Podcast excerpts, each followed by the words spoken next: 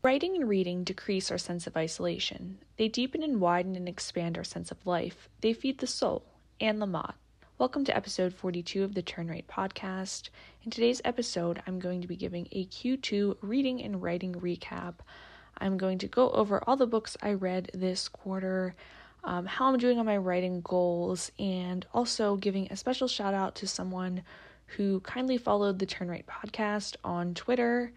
Um, I'm going to be doing like an indie author avenue segment in each of the podcasts moving forward. So if you'd like to be featured on that, be sure you're following the podcast on Twitter and go ahead and comment on the pinned tweet.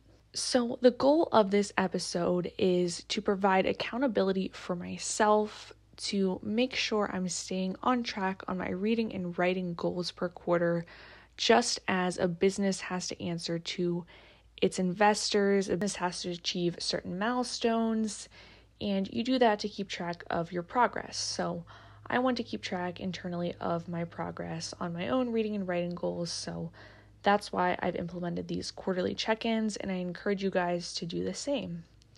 I also think it's kind of interesting to see what kind of books other people read, how much they like them, kind of what they learn from them, and how it helps them in their writing.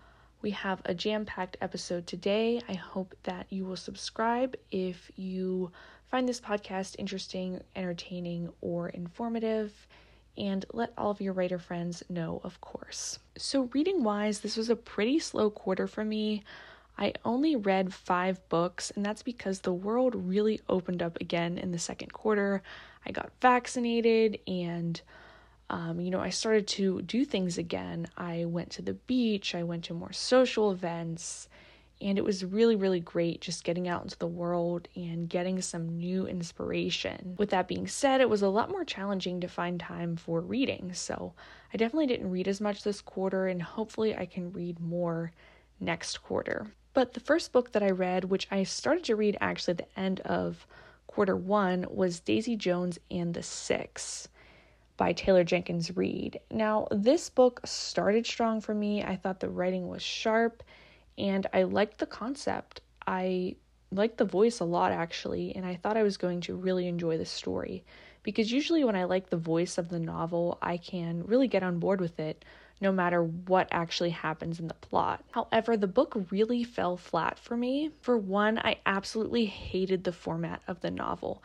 I hated how it was told, kind of like a play where there's a line for each character and it's all very quick. It's all very quickly paced.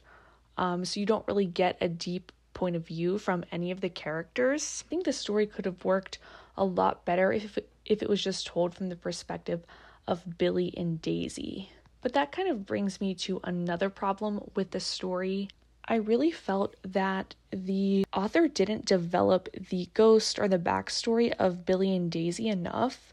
And I see this a lot in popular fiction where the ghost of the protagonist is just kind of alluded to off screen.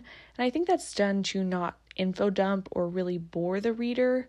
However, you have to let the reader in on some of the backstory deep enough so that we can empathize with the characters. And I just really didn't have much empathy for Daisy or Billy. Daisy was not a redeemable character whatsoever. She got herself mixed up in these drugs, and it was kind of hard to understand how she got mixed up in them, other than the fact that she had an addictive personality. Perhaps her parents didn't pay her enough attention as a child. I think the author kind of alluded to that. She had sort of this rough upbringing and Billy's father was an alcoholic. But really, we didn't dive deep into the backstories of the characters for me to really understand how that played out and have enough empathy for them. The story also touched on a wide variety of topics, and there were different problems that happened to each of the band members. For example, Karen um, accidentally got pregnant, she had to go through an abortion, and they touched on that, which was sad, but I still feel like there was just not enough time spent with each character for me to really feel for me to really feel a bond with any of them.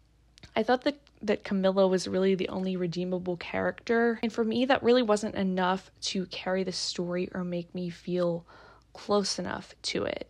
So I thought the book was pretty overhyped and I didn't think it was all that great. I also absolutely hated how the book was told from Julia, Camilla, and Billy's daughter's perspective, and that wasn't revealed to the end, and I thought that was a big cheat. To me, the novel felt more like a newsreel than a documentary. Next, I read 28 Summers by Elin Hilderbrand. I once again really enjoyed how it started out. The main characters, Mallory and Jake, were very likable people. I could really picture all of the characters, in fact. Ursula, Jake's wife, was this wild SEC hunter, and she was really complex. And I felt a lot of empathy for her because, um, you know, she was seen as the bad guy who kind of had Jake, and Mallory wasn't with Jake. But then again, Ursula was very nice to Jake's sister when she was dying from cystic fibrosis. So there was a lot of complex and heavy stuff going on in the background. However, the plot really dragged. There was just not enough overall character transformation in the story to keep me interested. I would have really liked to have seen Mallory move off of Nantucket and go explore another part of the country or have another more serious relationship. We got the idea that, you know, none of these other guys that she was sort of fooling around with were ever going to amount to much. I think this story would have been a lot more compelling if one of the other guys really grabbed her interest, but instead it all fell flat compared to Jake. And to me, that was kind of juvenile and lacked complexity. It was interesting how Mallory and Jake had this secret relationship where they only hooked up with each other once a year and they couldn't be with each other any other time. So that did make me feel a lot of empathy, but you cannot repeat that for 28 summers without boring the reader. I'm sorry, I just wanted to see more variety and more action there. I did think the author did a good job of handling politics in this story.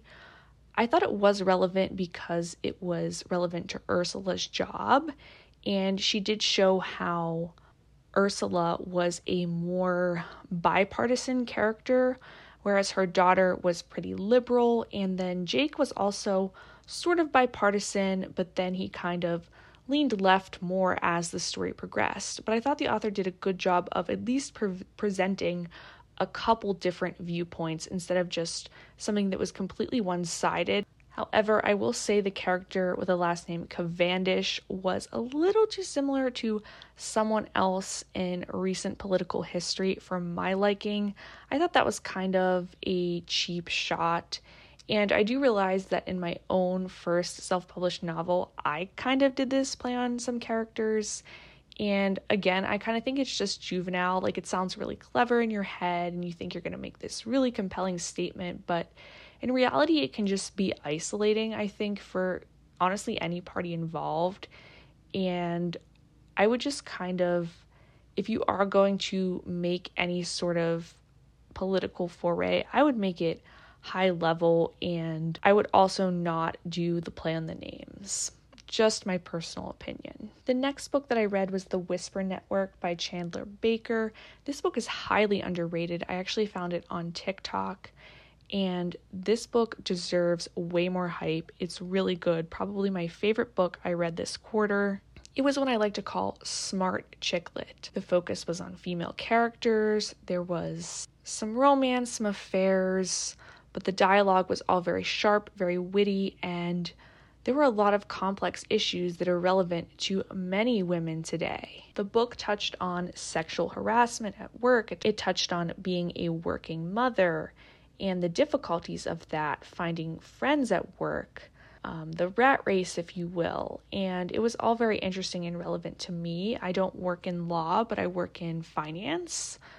Um, and so I have never experienced those things that were talked about in the book, but I could kind of imagine, you know, 15 or 20 years ago, or even today in some other offices or some other places across America, I can definitely still imagine that kind of stuff happening, not only in the legal profession, but also in the financial profession, in many other office cultures. I could definitely imagine it happening.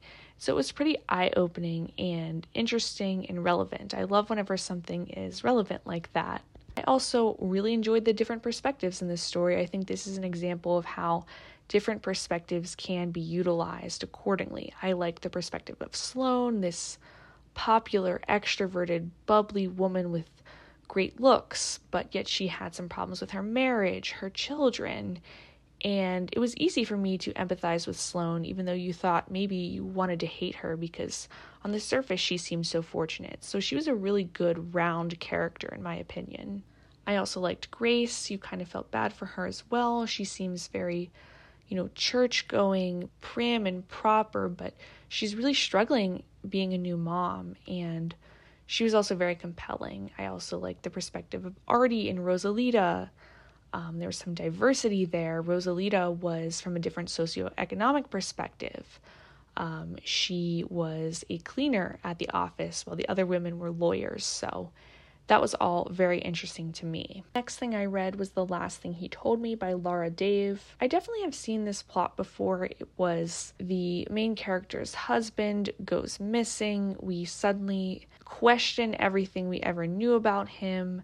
The main character has an estranged relationship with the husband's daughter, and it's just a mystery of finding out who he really was, why he's hiding and all of that. However, I thought the book had a really strong voice and I liked the writing style of the author, so for me, that carried the story. Even though the plot wasn't super original, it was quick moving with a good voice, and so I thought the book was pretty strong.